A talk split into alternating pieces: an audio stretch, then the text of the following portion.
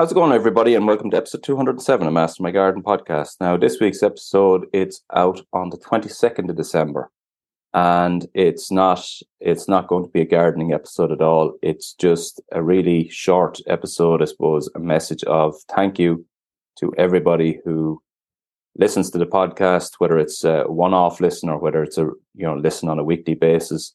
A thank you for your listens. A massive thank you to anybody who shares the podcast who you know tells people about the podcast, who spreads the word of the podcast. Thank you to all of you for that.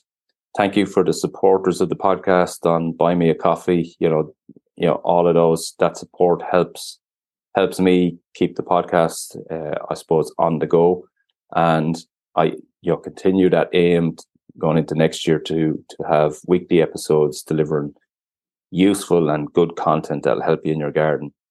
But today's message is just a message of thank you, as I say to you all, and I suppose on a wider on a wider note, uh, wishing you all a really really happy Christmas. Uh, hope you have a really relaxing, fun, happy, I suppose, restful time with your families at home.